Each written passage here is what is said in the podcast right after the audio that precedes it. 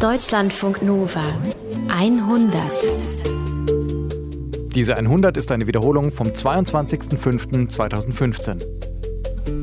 Vor acht Jahren habe ich das Rauchen aufgehört. Vorher habe ich Kette geraucht, wirklich zwei bis drei Packungen am Tag.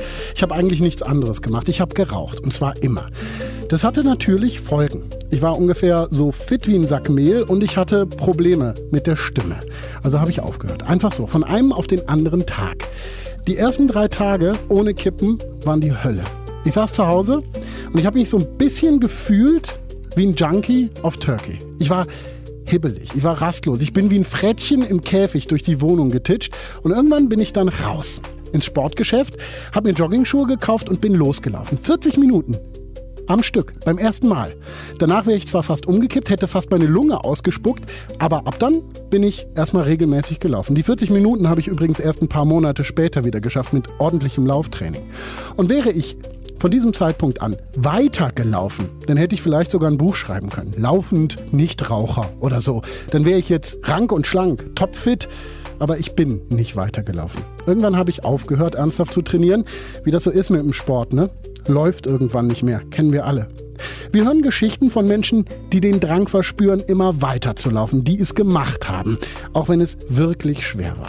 Läuft, heißt die Sendung heute. Nilofar Elhami ist bei mir im Studio hundert Redakteurin. Nilo, bist du eine Läuferin? Ich habe viele, viele Jahre lang sehr extrem Basketball gespielt, meine Knie dabei kaputt gemacht und ähm, gehe nie joggen oder laufen, das äh, geht nicht so gut. Aber ich liebe Gehen, also nicht nur gemütlich wandern, spazieren, spazieren, wandern, schnelles, schnell, schnelles Gehen. Richtig, ja. So. Und äh, ich bin in meinem Umfeld tatsächlich die einzige Person, ähm, das, äh, so schätze ich mich jetzt gerade selbst ein, ich habe einen Wahnsinnsausdauer. Also ich kann stundenlang, wirklich, ich behaupte, ich könnte zehn Stunden laufen, ohne dass ich dann sagen würde, oh, boah, meine Füße tun mir weh.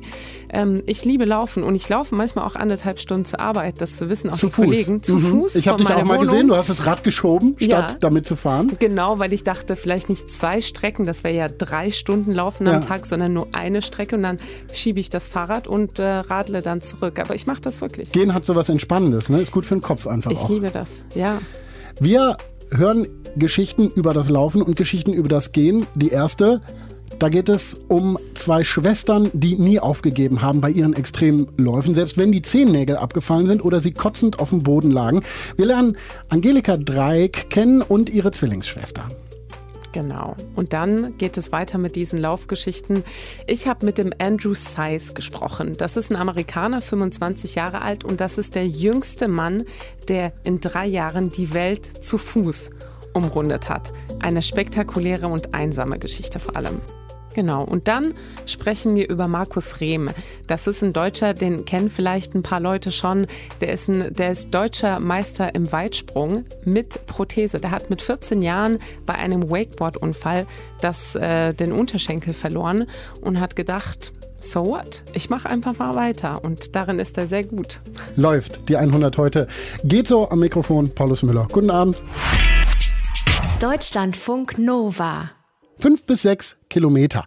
Das ist so die Strecke, die ich laufe, wenn ich mal laufe. Ich will zweimal die Woche und wenn ich ehrlich bin, klappt es aber eher einmal die Woche oder noch seltener. Wenn ich also die Strecke, die Angelika Dreik in einem Wettkampf so gelaufen ist, machen wollte, ich bräuchte bei meinem Rhythmus Monate, vielleicht sogar ein Jahr. Denn zweihundertdreißig Kilometer Wettkampfdistanz für Angelika völlig normal. Während ich manchmal wegen Seitenstichen ein paar Minuten Pause mache oder langsam weitergehe, läuft Angelika weiter, auch wenn sie kotzen muss. Und bei den Schmerzen, die Angelika so ertragen hat, wenn sie gelaufen ist, wäre ich schon längst ohnmächtig geworden. Angelika und ihre Schwester Barbara waren die Laufzwillinge, waren als das Twin-Team bekannt und sind in den achtzigern und neunzigern gemeinsam alle Rennen gelaufen, die es so gibt. Die härtesten Wettkämpfe der Welt. Immer weiter und weiter und immer weiter. Auch im Death Valley, also wenn man Mitte Juli, wo es am heißesten ist, da geht die Hitze auf fünfundvierzig Grad. Der Asphalt ist so heiß, da verliert man die Zehennägel alle.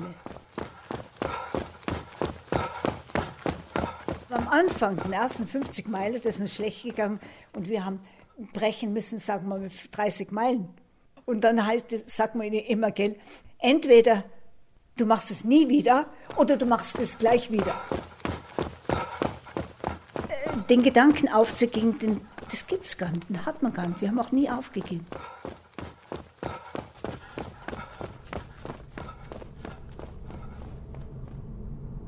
Um Angelika Dreik zu treffen, fahre ich auf dem Highway Number eins von Los Angeles bis nach San Diego.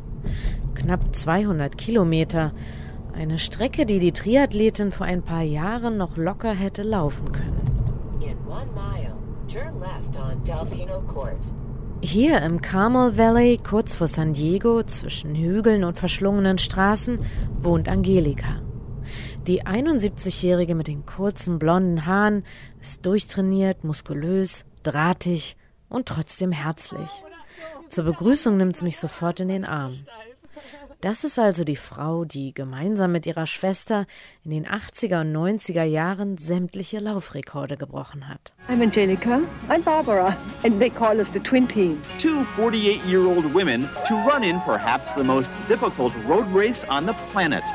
They are record holders in the two hundred thirty-three kilometer Badwater endurance race. They also hold records in the Canadian Ironman and the Hawaiian Ultraman, along with many victories and placings in a long list of grueling events. Im Flur ihrer Villa erinnert eine riesige Medaillensammlung an diese Zeit. Trophäen von über Hunderten von Rennen. Oh wow, oh wow. Das sind alles Ironman hier, diese ganzen, alles Ironman.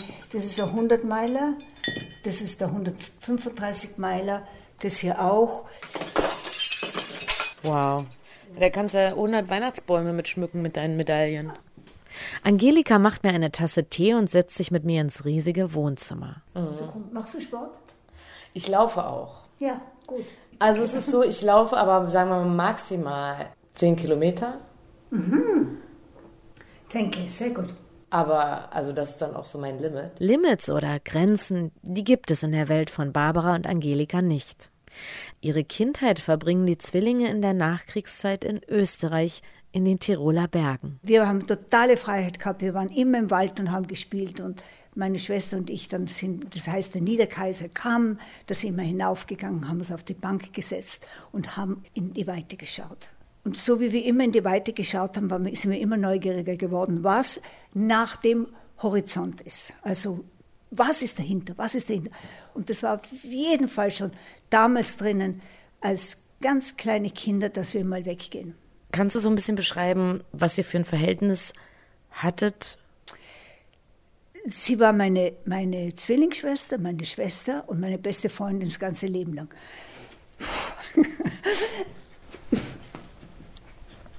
Angelika hat die härtesten Rennen der Welt mitgemacht, lag kotzend im Wüstensand und hat einmal bei einem Rennen alle Zehennägel verloren. Aber sobald man den Namen ihrer Schwester erwähnt, fängt sie an zu weinen. Vor sieben Jahren ist Barbara, ihre Zwillingsschwester, bei einem Rennen ums Leben gekommen. Wir haben nicht reden müssen, weil wir haben uns immer verstanden. Wir haben nur immer gelacht. Hm.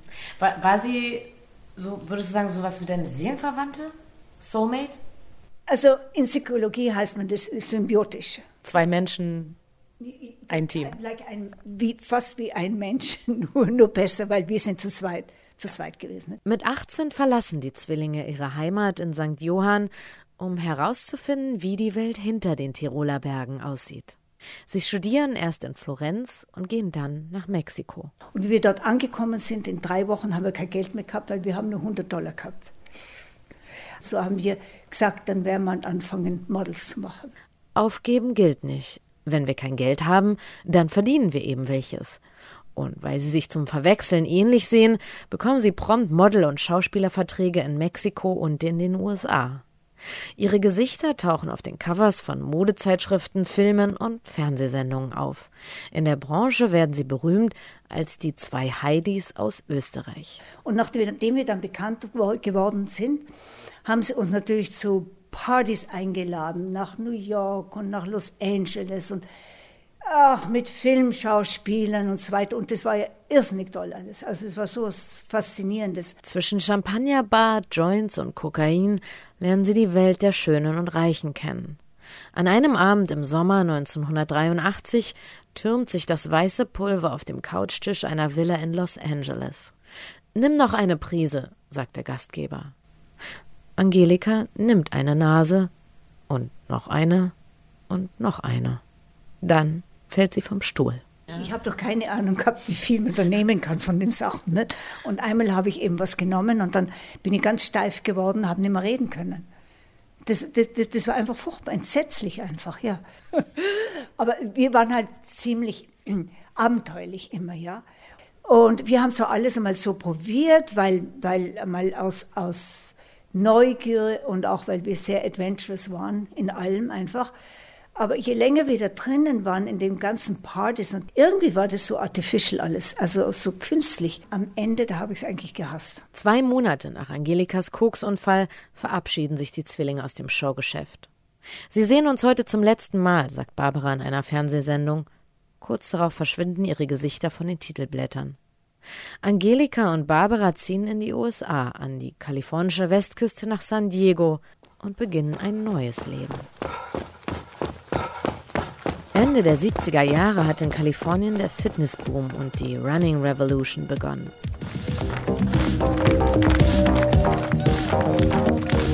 Die Zwillinge sind fasziniert und fangen an zu laufen.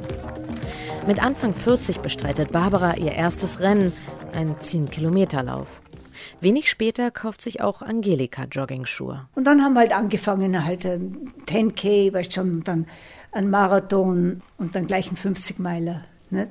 Und, und so halt weiter, weiter, weiter, weiter. Und da ist nichts Besonderes eigentlich dran, weil es gibt Leute, die sind dazu geboren, immer mehr zu machen. Ja. In Ironman habe ich sechzehn Ironman und Double Iron, doppelten und dreifachen Ironman, zweimal und dann, und dann immer weiter. Und dann habe ich ein Rennen gemacht, hundert Meilen nach San Pedro bei Los Angeles, Radfahren und dann nach Catalina geschwommen.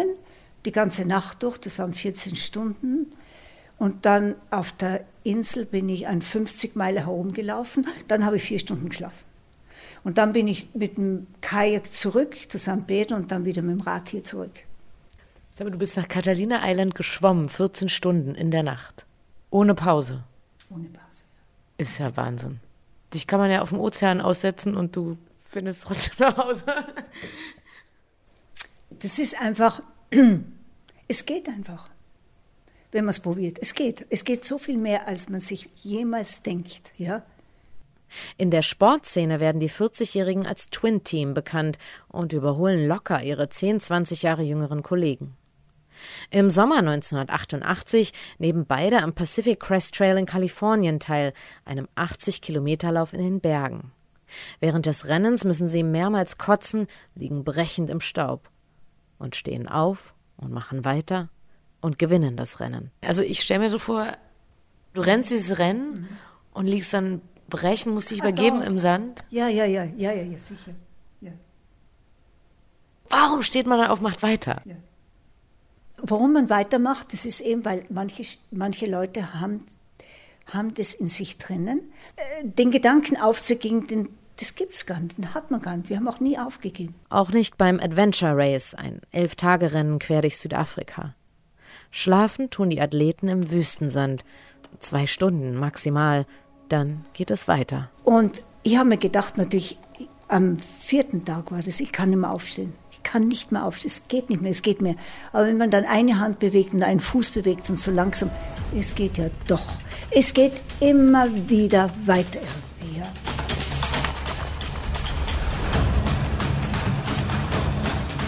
Auch in Death Valley, also wenn man Mitte Juli, wo es am heißesten ist, da geht die Hitze auf fünfundvierzig Grad. Wenn man da läuft, das sind hundertfünfunddreißig Meilen äh, auf den Mount Whitney hinauf, den höchsten Berg in den U S A.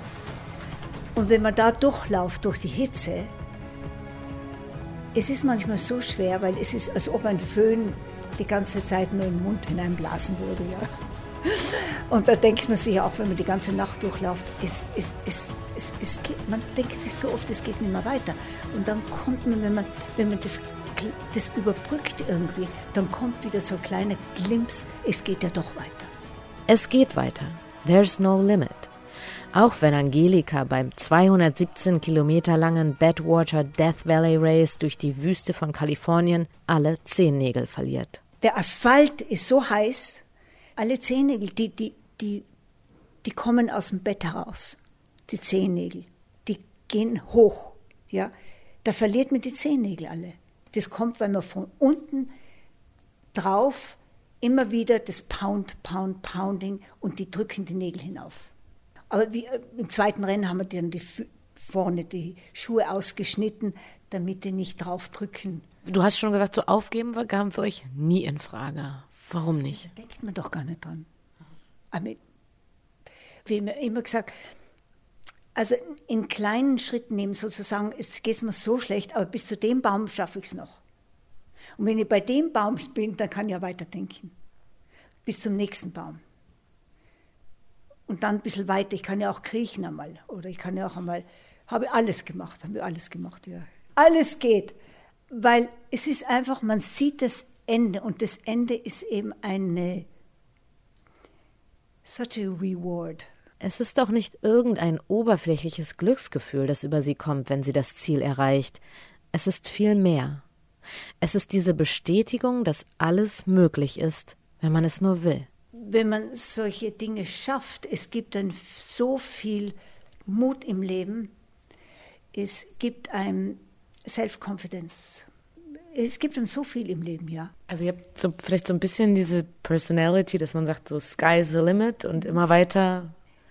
Ja, definitely the sky's the limit. Ich meine, wir haben, natürlich haben wir viele Limitationen, aber es gibt Leute, die sind Explorers und andere, die sind Followers, die, die, die einem nachgehen, ja. Und wir waren auf jeden Fall Adventurers und Explorers. Mhm. Und wenn wir eben an fünfzig Meiler gelaufen sind, dann, ja, warum kann man nicht weiterlaufen?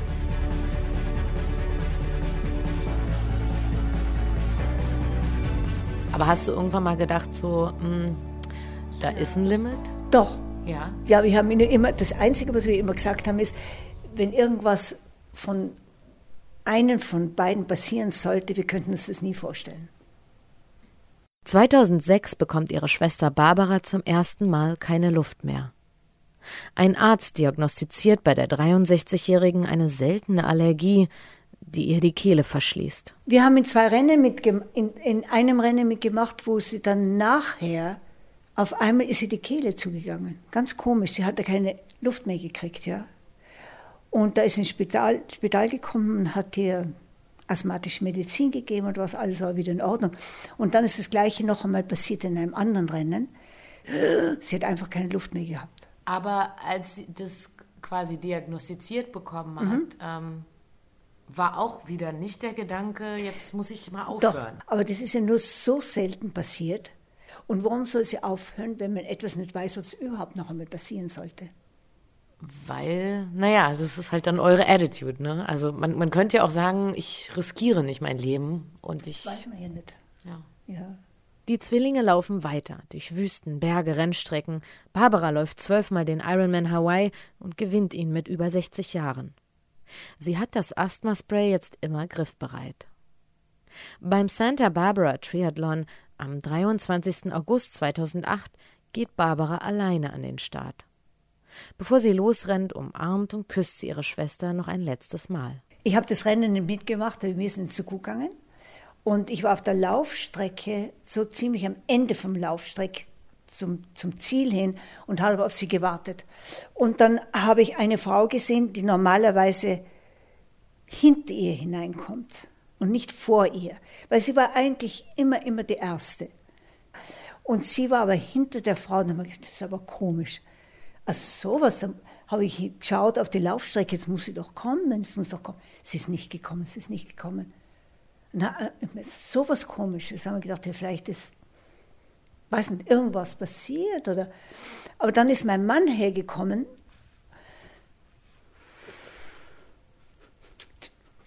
Und der hat gesagt, komm mit mir sofort, deine Schwester hat das Genick gebrochen.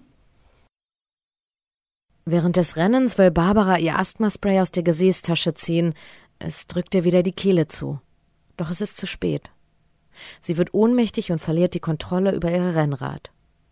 Sie stürzt auf den Kopf und der Helm zerspringt in zwei Teile. Dann sind wir gleich ins Spital. Und ich habe meine Schwester gesehen. Sie war am ganzen Körper gelähmt. Sie hat nur die Augen bewegen können. Das war alles. Und der Arzt hat mir erklärt, was passiert ist, dass das Genick ganz oben gebrochen ist, dass sie nicht reden hat können. Ähm, es war alles künstlich belebt, das Ganze. Ich weiß nicht, wie, wie, wie viele Maschinen sie dran war. Und er hat mir eben gesagt, äh, dass überhaupt keine Hoffnung ist. Den Sturz hat Barbara überlebt, doch sie kann nur weiterleben, solange die Beatmungsmaschine läuft. Sie kann nicht mehr laufen, Rennrad fahren, rudern. Alles, was für sie Leben und Freiheit bedeutet hat, ist dahin. Aber eine Freiheit, die gibt es noch. Angelika fragt den Arzt, ob man in Kalifornien Sterbehilfe in Anspruch nehmen kann. Jetzt kann man sagen, dass sie nicht mehr weiterleben will. Dann hat er gesagt, ja, natürlich kann man das, ja. Da war ich dann so erleichtert, da bin ich zu ihr hingegangen und habe gesagt, also wenn du nicht mehr weiterleben willst, ich habe erklärt ungefähr, was alles los ist, dann kannst du sagen, wenn du in einem Jahr sterben willst, und dann hat sie mit den Augen so gemacht, like, wie nein, oder in sechs Monaten sterben willst oder in drei Monaten, oder wenn du jetzt, jetzt sterben willst. Dann hat sie ganz fest mit den Augen, Wimpern ganz fest zugedrückt, die Augen, ganz, ganz fest. Wenig später versammelt sich die ganze Familie um das Krankenbett. Durch die Jalousien blitzt die kalifornische Sonne. Die Maschinen piepen, die Beine liegen still. Und dann haben wir gesagt, ja, wir sind jetzt alle hier bei dir. Ich war am Bett mit ihr, habe sie festgehalten und die, dann haben sie die Medizin gegeben. Morphium natürlich, ja. Und dann, so langsam, langsam haben alle Maschinen sind leiser geworden, leiser geworden, leiser. Und die Monitoren, ja, wo die ganzen, der Blutdruck war, das, das, das war, alles ist stiller, stiller geworden, bis auf einmal alles schwarz war. Und das war das Ende.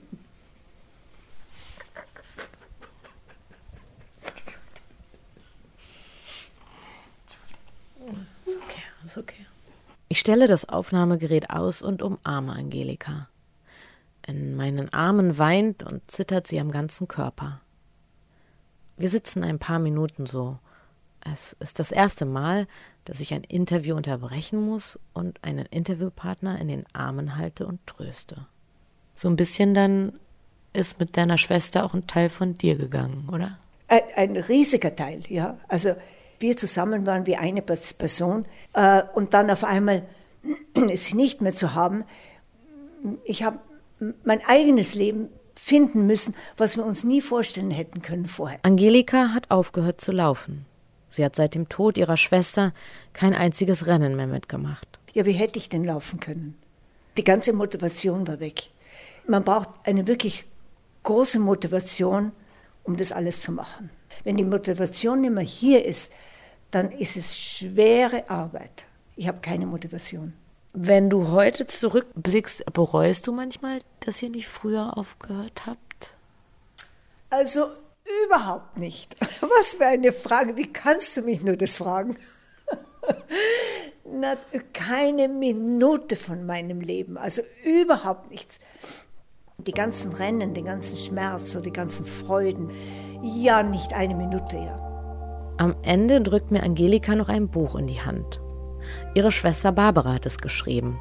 Become Exceptional, Reaching Personal Greatness lautet der Titel. Und Angelika greift nach einem Stift und schreibt mir eine persönliche Widmung auf die erste Seite. Sehr nett, dich kennengelernt zu haben. Always reach a little higher, further and deeper.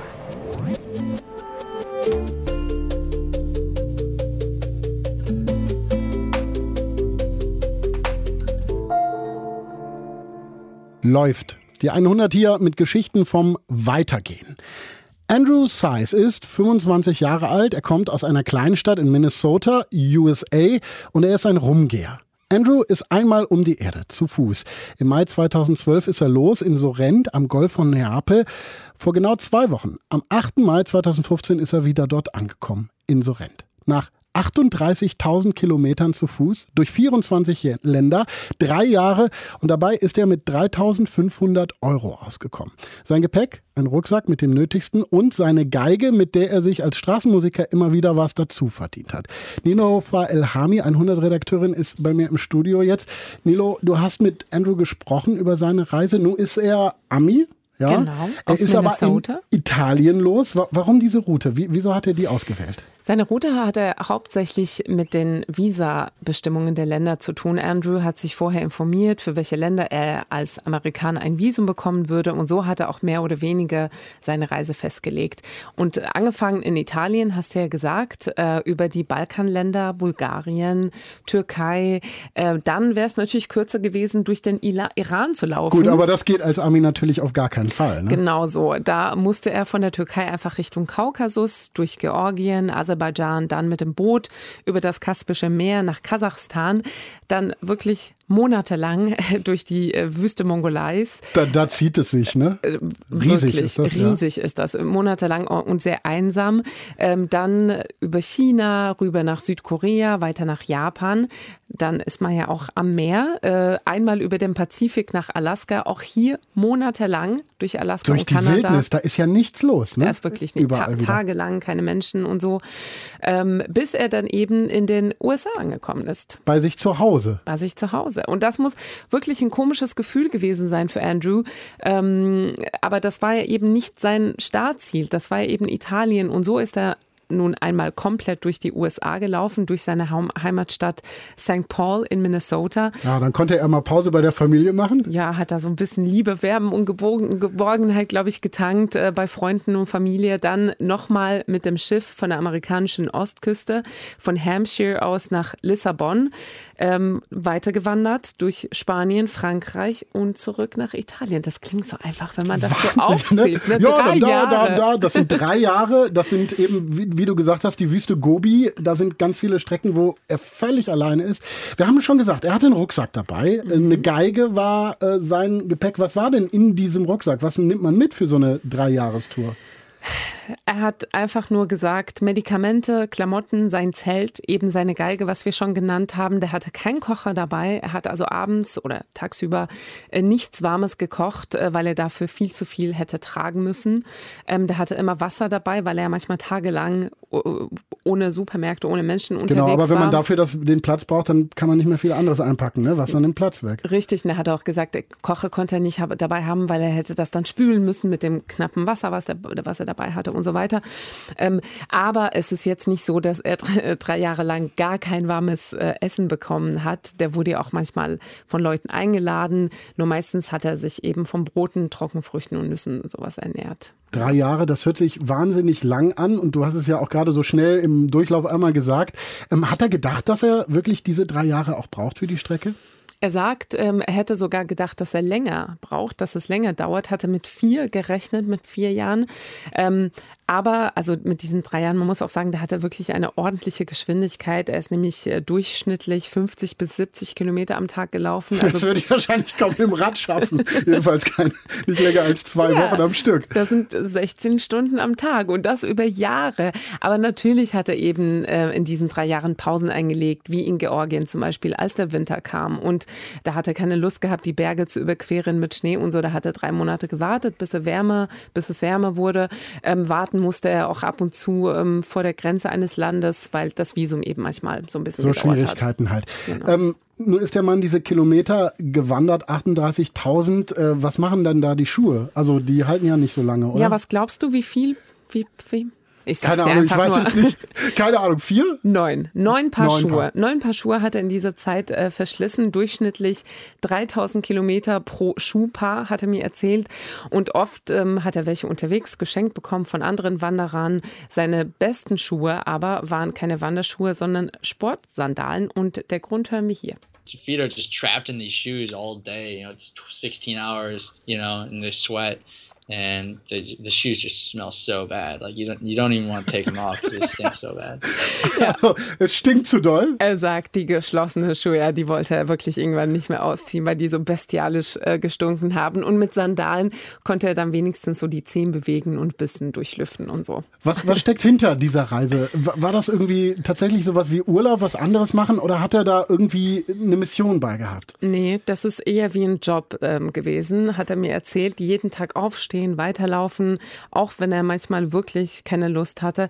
Und es scheint ähm, alles andere als einfach gewesen zu sein und so überhaupt nicht wie Urlaub, außer, äh, hat Andrew mir gesagt, außer man stellt sich einen Urlaub äh, vor wie aus der Hölle. I mean, it's not a vacation. Like, I mean, unless your vacation is like the, a vacation from hell and you're just, you know, beaten down by the weather all the time and, you know, stopped by police all the time and stared at and uh, judged all the time. It's kind of, yeah. It was kind of like an education for me. That's how I saw it. Ja, der sagt, also man kann sich das so vorstellen, dass man ständig unter unterm Wetter leidet, von der Polizei angehalten wird, von Menschen angestarrt und verurteilt wird, warum man das jetzt überhaupt so macht, wie so ein Penner durch die Gegend zu laufen.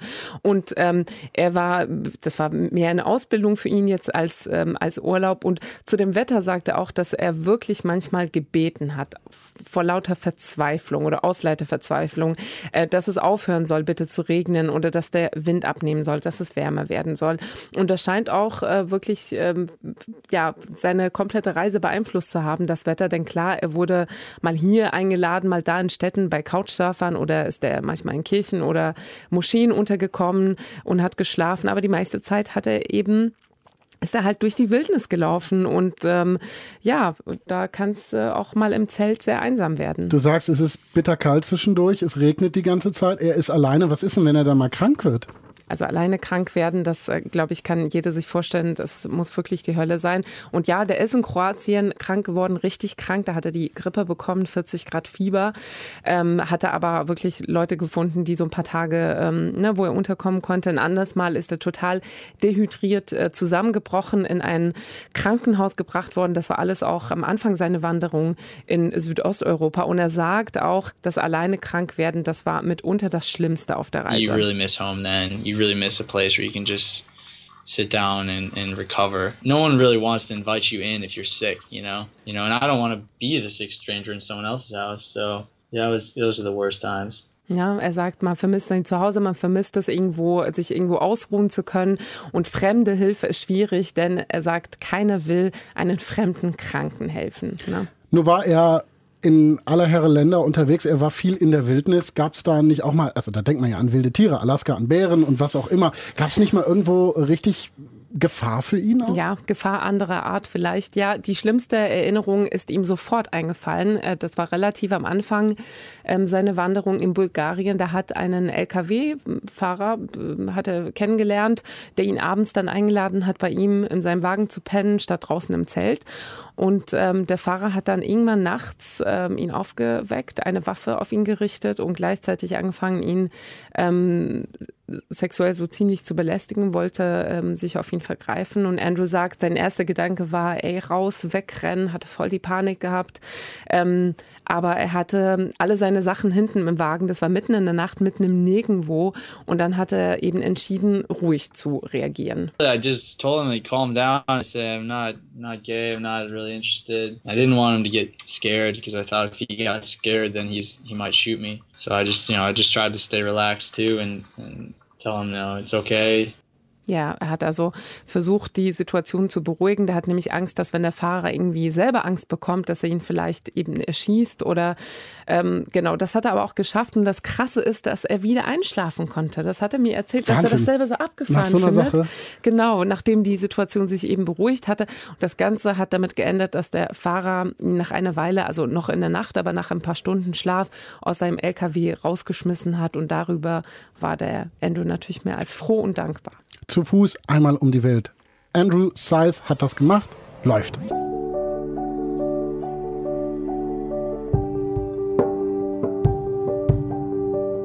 Markus Rehm ist zweitausendvierzehn deutscher Meister im Weitsprung geworden. Und nach diesem Meistersprung hat sich eine Diskussion entfacht, ob Markus Meister sein und bleiben darf. Denn der fünfundzwanzigjährige hat eine Beinprothese am rechten Unterschenkel. Es gab Diskussionen darüber, ob er durch diese Prothese vielleicht einen Vorteil hat gegenüber Sportlern ohne Behinderung. Es gab Messungen, Gutachten. Rehm durfte dann nicht bei der Europameisterschaft der nichtbehinderten Sportler antreten. Diese Geschichte ging durch die Medien. Wir wollen heute die Geschichte davor hören. Ich habe mit Markus über den Unfall gesprochen, durch den er seinen rechten Unterschenkel verloren hat mit vierzehn. Schon damals eine echte Sportskanone, Leichtathletik, Snowboarden und am liebsten Wakeboarden. Frage an Markus, wie kam es zu dem Unfall? zweitausendneun war das. Der Unfall ist passiert auf dem Main, also in der Nähe von Würzburg, auf dem Fluss.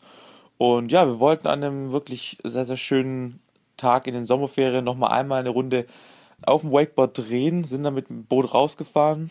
Ich habe es mir dann auch nicht nehmen lassen, dann die perfekten Bedingungen direkt zu nutzen, bin als erstes gefahren.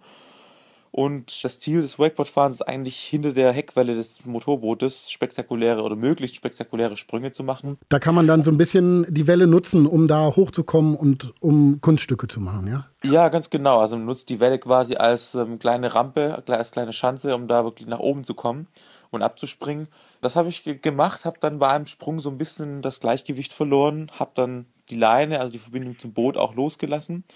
Bin ins Wasser eingesunken und dann in dem Moment, wo unser Boot quasi, das mich gezogen hat, gedreht hat, kam von hinten ein anderes, ein fremdes Boot, das hat mich nicht gesehen und hat mich quasi überfahren und ich bin mit den Beinen dann in die Schiffsschraube des Motorboots gekommen. Kannst du dich wirklich genau an den Moment noch erinnern? Oder ist das ist in so einem Moment das Hirn sozusagen weg? Ja, nee, ich kann mich schon eigentlich noch an alles erinnern, tatsächlich. Also ich habe natürlich ein kurzes äh, Blackout, wo es ein kurz ein bisschen dunkel wurde. Lag sicherlich auch daran, dass ich da wirklich unter Wasser gezogen wurde. Aber ansonsten, nach ein paar Sekunden weiß ich eigentlich wieder alles. Also wo ich im Wasser lag, die ersten Bilder gesehen habe. Ich habe natürlich auch alles gesehen. Ich wusste auch direkt, was, was los ist, was passiert war. Und was hast du denn ja, gesehen? Also beide Beine äh, sind in die Schiffsschraube gekommen. Ich habe schon gesehen, dass die, das rechte Bein schon extrem schwer verletzt ist. Das linke hat einen leichten Streifer gehabt in Höhe des Kniegelenks. Da habe ich so im Nachgang wirklich großes Glück gehabt, dass das nicht äh, stärker äh, erwischt wurde. Und ja, beim rechten Bein habe ich schon gesehen, dass es, wenn man es genau nimmt, so einen eigenen Rhythmus in den Wellen hatte. Das war mir dann schon klar, dass das schon ja, sehr, sehr stark verletzt war. Du bist dann ins Krankenhaus gekommen. Kannst du dich an den Zeitpunkt erinnern, als klar war, dieses Bein oder vielmehr dieser Unterschenkel ist nicht mehr zu retten? Ja, das weiß ich tatsächlich noch sehr genau. Also die ersten Tage sind immer so ein bisschen, ja, ich sage immer, das ist wie so ein Schleier davor, äh, weil man natürlich auch sehr viel Schmerzmittel bekommen hat, viel geschlafen hat. Aber der Moment, den kann ich schon noch, oder den weiß ich schon noch ziemlich genau. Also stand meine Mutter bei mir am Bett und hat natürlich auch, ja, in dem Moment sehr aufgelöst mir äh, mitgeteilt, dass das Bein mal amputiert werden muss, weil es wurde also versucht, das Ganze noch zu retten in der Not-O P. Das hat dann drei Tage gehalten. Dann kam aber eine Blutvergiftung dazu und ja, dann haben die Nieren versagt und dann musste das Ganze relativ schnell auch abgenommen werden. Das war dann wohl ein bisschen äh, kritischer und kurz davor, wo es meine Mutter mir gesagt hat, das war ich noch sehr präsent. Aber um ehrlich zu sein, war das für mich damals keine große Überraschung. Das Bein war für mich gedanklich auch schon einfach ja nicht mehr funktionstüchtig. Deswegen, also ähm, spürt man das tatsächlich? Ja, ich hatte irgendwie ein Gefühl, dass da, da, da stimmt irgendwas nicht und dass das kann so nicht funktionieren. Ich war natürlich geschockt, das wirklich auch so hart zu hören, aber tatsächlich war ich nicht wahnsinnig überrascht von dieser in dem Moment sehr, sehr schlechten Nachricht. Du hast gerade schon gesagt, du warst vierzehn Jahre alt, du hast vorher viel, viel Sport gemacht. Du warst Wakeboarden, warst ein sehr, ja, ein, ein Mensch, der sich sehr gerne bewegt hat. Wann kam bei dir an, dass das erstmal schwierig werden könnte? Und kannst du dich noch erinnern, wie das war? Ja, also als ich nach der Amputation aufgewacht bin, das war natürlich schon ein sehr, sehr harter Moment. Man schaut an sich runter und man ist eigentlich immer so ein wirklich sehr, sehr fitter, aktiver und sehr, sehr sportlicher Typ gewesen. Und auf einmal guckt man an sich runter und ja, es fehlt was. Also man merkt wirklich, dass man richtig eingeschränkt ist. Also wirklich die Grundlage zu dem, was ich geliebt habe, also der Sport, auf einmal fehlt so die Grundlage dafür. Also zwei gesunde Beine. Und das war schon ein sehr, sehr harter Moment, mit dem man erstmal ja, sich auseinandersetzen muss und auch zurechtkommen muss, weil ja, das war natürlich so nicht gewohnt und da stellt man sich auch schon die ersten Frage, wie geht es weiter, was, was kann ich noch und wie soll es denn weitergehen, weil mit dem Thema Prothesen habe ich mich bis dato natürlich auch noch nicht beschäftigen müssen. Wie sieht denn das eigentlich aus im Krankenhaus, wenn man so ein Bein amputiert bekommt? Ist dann standardmäßig da auch Hilfe bei, die einen betreut und einen darauf vorbereitet, was dann passiert? Also ich habe nach der Amputation tatsächlich mit meinen Eltern darüber gesprochen und die haben das Angebot auch unterbreitet, dass man sich da professionelle Hilfe auch holt, also eine Psychologin. Ich habe das in erster Linie mal abgelehnt. Nach ein bisschen Nachdruck habe ich gesagt, okay, die kann gerne mal vorbeikommen. Und ich glaube, wir haben uns eine halbe, dreiviertel Stunde unterhalten äh, im ersten Gespräch. Und nachdem sie das Zimmer dann verlassen hatte, habe ich auch gesagt, nee, also ich glaube, das muss ich erst mit mir selber ausmachen, was da jetzt passiert ist. Und seitdem habe ich eigentlich auch niemand mehr gehabt. Das war mir dann lieber, wirklich für mich selber dann eine Lösung zu finden, weil ja, viele erzählen, ja, das wird schon wieder und das klappt schon wieder alles. Aber man muss erstmal selber mit dieser Situation klarkommen und ähm, sich selber mal einen Weg suchen, den man vielleicht auch gehen möchte. Und da hat mir hauptsächlich auch die Zeit nach dem Krankenhaus, äh, und zwar in der Reha-Klinik, äh, geholfen, weil das war relativ weit weg, auch von zu Hause. Da habe ich dann nicht so viel Besuch bekommen unter der Woche, hat folglich auch nicht so viel Ablenkung. Und das war eigentlich ganz genau das, was ich brauchte im Moment. Wirklich sich mit der schwierigen Situation ganz knallhart zu konfrontieren. Und ich glaube, das hat mir in der Zeit viel geholfen. Wenn man jetzt sich in den Kopf eines vierzehnjährigen hineinversetzt, dann ist das ja eine Zeit, wo andere Dinge wichtig werden, nämlich zum Beispiel Mädels, wo man ja in einer ganz bestimmten Phase des Lebens ist und du bist da irgendwie so rausgerissen worden. Wie war das für dich dann, mit dir selber da klarzukommen? Ja, das war am Anfang natürlich nicht ganz leicht. Also wie schon erwähnt, man ist immer so ein sportlicher Typ und eigentlich der Sportler in der Klasse und das war bei mir auch damals so und auf einmal ist man Ja, man ist behindert, also man ist wirklich, man, einem fehlt ein Bein, also wirklich das, was man bei einem sportlichen Typ auch erwartet, ne? Zwei gesunde Beine. Und da habe ich mich auch natürlich gefragt, und ich war damals ja mitten in der Pubertät, wie geht das weiter? Die ersten Freunde kommen mit der, mit der Freundin schon daher und da überlegt man sich, wer, wer will einen denn noch so? Und mit vierzehn Jahren, da ist man sicherlich nicht auch so weitsichtig und denkt da vielleicht schon ein bisschen weiter. Aber ähm, klar, das war ein Thema, was mich damals schon ähm, auch stark beschäftigt hat. Und zugegeben, im Nachhinein hatte ich das Ganze relativ entspannt aufgelöst, dass es ähm, gar kein so ein großes Problem ist tatsächlich, äh, ganz im Gegenteil. Aber das weiß man natürlich als vierzehnjähriger in so einer Situation definitiv nicht. Die sind natürlich nicht einfach, die Gedanken, die dich umgetrieben haben, so für einen vierzehnjährigen. Wie sah das eigentlich aus? Du warst in der Reha. Hast du dann ziemlich schnell schon eine Prothese bekommen? Genau, also ich habe schon im Krankenhaus, also in den letzten Tagen, die erste Prothese bekommen. Die war erstmal zugegeben schon eine riesen Enttäuschung, weil ich ja durch die Wunden am Bein noch sehr große Schmerzen hatte. Und ich war, hatte mich natürlich tierisch drauf gefreut, weil ich mich dann natürlich auch schon informiert hatte so ein bisschen. Und war erstmal tierisch enttäuscht, ähm, weil ich dachte, jetzt habe ich mich so auf, auf die Prothese gefreut und dachte eigentlich, ich kann wieder aufstehen, ich kann die ersten Schritte machen. Und nichts der beiden hat funktioniert. Ich konnte zwar wieder stehen, aber nicht mal die Hälfte des Körpergewichts quasi auf die Prothese bringen. Und das hat mich dann schon wieder so ein bisschen ein Loch äh, gerissen, weil da war ich ja danach schon wieder ein bisschen demotiviert. Aber ich habe dann schnell gelernt, dass es einfach so ein bisschen ein Auf und Ab ist und mit der Zeit hat sich das auch, ähm, haben die Schmerzen auch nachgelassen. Du hast gesagt, du musstest den Umgang mit der Prothese erstmal lernen. Wie, wie sieht das aus? Wie schnell warst du wieder auf dem Bein dann, als es dann besser geklappt hat? Ähm, wie lange hat es gedauert, bis du das machen konntest, was du immer schon gerne gemacht hast, nämlich wieder Sport machen konntest? Also das war ein eher schleichender Prozess. Also irgendwann hatte ich mal so einen Moment, wo das, die Prothese schon wieder gut gepasst hat, wo ich dann auch weniger Schmerzen hatte, kam ich irgendwann von der Schule nach Hause und ja, habe mir überlegt, was ich mit dem angebrochenen Tag nun so anfange. Und ähm, ja, früher hat man sich einfach das Fahrrad geschnappt und ist mit seinen Kumpels durch die Gegend gefahren und das hatte ich bis dato noch nie probiert. Und ich dachte, ach, das probierst du einfach mal. Und dann bin ich runter äh, bei uns in, in den Raum, wo, die, wo das Fahrrad steht, habe das rausgeholt, habe mich draufgesetzt und bin losgefahren. Und das ging gemerkt, einfach sofort? Das ging sofort. Das ging ganz problemlos, das ging sofort. Und ich war auch selber überrascht, dachte so, ach, das ist ja, das ist ja super, dass es geht. Und dann standen da noch meine Inline-Skates und ich dachte, ach, wenn Fahrradfahren geht, probierst du das auch mal. Und dann habe ich die Inline-Skates ausgepackt. Habe erstmal eine halbe Stunde gebraucht, bis ich dann mit diesem äh, steifen Prothesenfuß in dem Schuh quasi war, aber dann habe ich mich aufgestellt. Die ersten paar Meter waren ein bisschen wackelig, aber auch das hat funktioniert. Und so habe ich einfach immer versucht, neugierig zu bleiben und das zu machen, was ich auch davor gemacht habe. Und tatsächlich ein Jahr später stand ich sogar schon wieder auf dem Wakeboard. Ein Jahr später, ein Jahr nach dem Unfall. Ganz genau. War da keine Angst dabei? Ich könnte mir vorstellen, wenn so ein Unfall kommt, dann ist das ein traumatisches Erlebnis. Da muss man doch viel Überwindung haben, sich wieder aufs Wasser zu trauen und aufs Board. Ja, also Wakeboardfahren war schon immer mein großes Hobby und die große Leidenschaft. Und ich habe mich eigentlich viel mehr auf das Wiederfahren gefreut, als ich Angst davor hatte, auf das Brett zu steigen. Ich glaube, in dem Moment hatte meine Mutter ein bisschen mehr Angst als ich. Und die haben wir bei der ersten Fahrt auch direkt zu Hause gelassen, weil ich gesagt habe, die kommt auf keinen Fall mit, weil die hat zu viel Angst. Also verständlicherweise, also ähm, muss man ja auch verstehen, aber ich habe einfach versucht, da entspannt ranzugehen und wir haben dann versucht, eine Lösung zu finden, wie ich dann mit dem Prothesenfuß dann auch wieder sicher auf dem Board stehe. Da habe ich mit meinem Vater, ähm, haben wir uns zusammengesetzt und ein bisschen auch basteln müssen, weil das oft dann auch kaputt ging am Anfang und nicht funktioniert hat. Und die ersten paar Meter, das hat überraschend gut geklappt. Ich bin direkt gestartet, stand auf dem Board und natürlich war die erste Fahrt war ein bisschen schwierig, weil man natürlich die Belastung bei so einem Wakeboardfahren gar nicht so gewohnt war. Es hat immer noch wehgetan und die ersten kleinen Hopser, sage ich mal, über die Heckwelle, die haben schon noch mächtig wehgetan am Bein.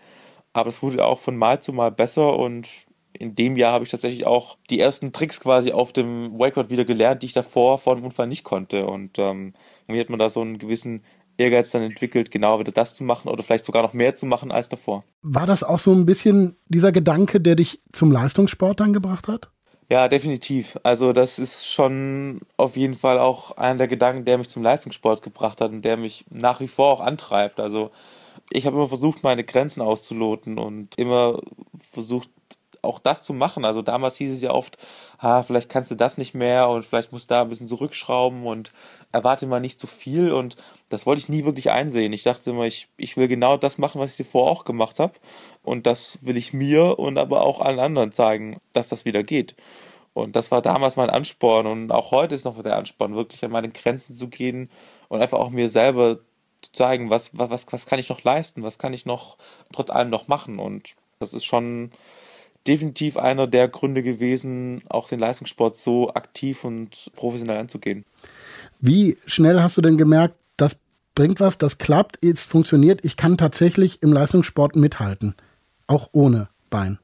Also wir hatten da ein, eine ganz spannende erste Begegnung, wo ich zum Sport gefunden habe und ich habe damals als Kind schon Leichtathletik gemacht, habe das mit der Prothese tatsächlich nie wirklich probiert, weil ich gemerkt habe, ab einer gewissen Geschwindigkeit sind einfach Grenzen gesetzt. Da geht es nicht besser, ich kann davon nicht abspringen, ich kann da auch nicht schnell sprinten. Trotz allem habe ich zu der Zeit schon als Kinder- und Jugendtrainer gearbeitet, also von sechzehn bis ich ja, neunzehn war. Und habe, weil ich auch früher schon Leichtathletik betrieben habe, so den Kindern so spielend äh, Leichtathletik nahegebracht. Und da bin ich einmal mit denen gesprungen und das war so grob geschätzt um die fünf Komma dreißig Meter haben wir mal kurz angehalten, ohne Training. Und das habe ich beim ersten Treffen hier in Leverkusen dem Geschäftsführer erzählt, weil er mich gefragt hat, ob ich denn schon was ausprobiert hätte. Ja, dann habe ich gesagt, ja, ungefähr fünf Komma dreißig bin ich mal gesprungen, aber natürlich komplett ohne Training und natürlich mit der ganz falschen Prothese dafür. Und er hat angefangen zu lachen und hat gemeint, naja, in Deutschland, ähm, der deutsche Rekord liegt bei fünf Komma zweiunddreißig Meter. Und ich dachte im ersten Moment natürlich, dass das total schlecht wäre. Und da habe ich schon entschuldigt, äh, ich habe auch keine Prothese und es war noch nicht so ohne Training und Und er hat dann direkt gelacht und gemeint, naja, ähm, ist gar nicht so verkehrt. Und dann habe ich meine erste Sportprothese auch vom Verein quasi zur Verfügung gestellt bekommen. Und dann hat man relativ schnell gemerkt, dass ich natürlich mit dieser Prothese auch deutlich schneller laufen kann. Und dann haben sich auch die Weiten unglaublich schnell entwickelt, weil ich glaube einfach schon durch den ganzen Sport, den ich gemacht habe, schon eine gute Koordination hatte. Und da ich auch als Kind schon viel Weitsprung und auch schon immer gut Weitsprung betrieben habe, da der Bewegungsablauf, den musste mir eigentlich auch keiner erklären. Deswegen hat das auch von Anfang an relativ schnell geklappt. Also das war überraschend gut und hat man schon gesehen, dass man auch für den Leistungssport schon auch so eine spezielle Prothese auch braucht. Und wir wissen ja, du hast einen Meistertitel ersprungen. Dann gab es diese Diskussion um diese Prothese. Denn darum geht es ja genau in der Diskussion, dass man sagt, du hast da einen Vorteil gegenüber den Springern, die nicht behindert sind. Du bist dann nicht zugelassen worden für die Europameisterschaft. Was hältst du von der Diskussion? Wie fühlst du dich dabei? Ja, ist natürlich immer schwierig. Also tatsächlich wird nicht gesagt, dass ich einen Vorteil habe, sondern die offizielle Aussage ist, man zweifelt an einer Vergleichbarkeit über Vorteile, die konnte man so noch gar nicht so genau nachweisen. Und es ist natürlich finde ich das immer ein bisschen schade, dass man immer nur auf die Prothese schaut. Man sieht gar nicht, was für ein Training dahinter steckt. Man sieht nicht, dass ich sechs Tage in der Woche im Training bin und hier und da auch zweimal trainiere. Also mindestens drei Tage in der Woche geht es morgens ins Training, dann zur Arbeit, dann wieder ins Training. Und man sieht wirklich nicht den Fleiß und die Anstrengung, die auch dahinter stecken. Man sieht immer nur eine Prothese und jemand, der weit springt. Und das finde ich immer ein bisschen schade. Man hat, selbst wenn es irgendwo in einem gewissen Ablauf eines Weitsprungs einen kleinen Vorteil gibt, im Absprung zum Beispiel, trotz allem habe ich immer noch eine Prothese am Bein und über die etwas niedrige Geschwindigkeit, die ich habe, wird ja auch viel diskutiert.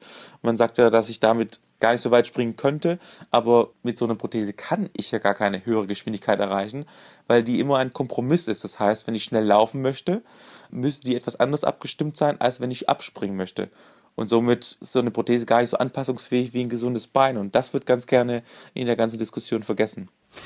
Du bist aber nicht frustriert ob dieser Diskussion, sondern du sagst ja schon, du trainierst immer weiter. Was ist dein Ziel? Wo soll es hingehen?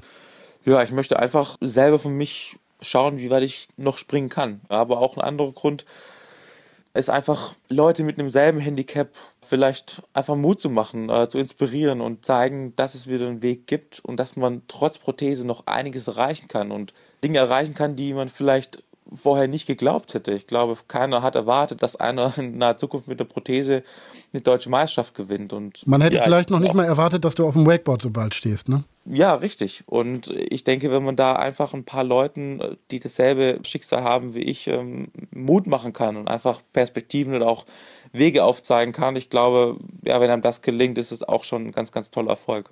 Markus, danke für deine Geschichte. Ja, sehr, sehr gerne. Deutschlandfunk Nova. hundert. Gelaufen, die hundert. Kotzen und weiterlaufen. Vielen Dank an Hanna Ender, die Angelika Dreik besucht hat. Und danke an Markus Rehm, deutscher Meister im Weitsprung von zweitausendvierzehn, der uns erzählt hat, wie er zwar seinen Unterschenkel verloren hat, aber nie den Willen, immer weiterzukommen. Konstantin Zurawski online und Alexis Fritz in der Technik. Danke dafür. Und vielen Dank an Nilofar Elhami für die Redaktion der Sendung und die Geschichte von Andrew, der um die Welt gegangen ist. Ich bin Paulus Müller, wünsche euch ein schönes Wochenende. Und das war hundert. Deutschlandfunk Nova. hundert. Always reach a little higher. Ich mochte die Philosophie von Angelika sehr. Auch wenn ich niemals kotzen und dann gleich weiterrennen würde. Ich würde auch nicht weiterlaufen, wenn mir die Zehennägel abfallen. Aber ich finde erstmal, das ist eine ziemlich coole Lebenseinstellung, sich selbst keine Limits zu setzen. Dieses Yes, I can. Sky is the limit und so weiter. Insofern war der Nachmittag bei Angelika auch ein sehr philosophischer, obwohl es erstmal nur ums Laufen ging. Und ich habe gleich am nächsten Tag ihren Rat umgesetzt und bin einfach mal ein paar Kilometer weiter gelaufen. Geht ja alles. Nur leider habe ich jetzt einen beschissenen Muskelkater und dieser Radiobeitrag ist unter großen Schmerzen entstanden. Deutschlandfunk Nova. hundert. Jeden Sonntag um sechzehn Uhr. Mehr auf deutschlandfunknova punkt de.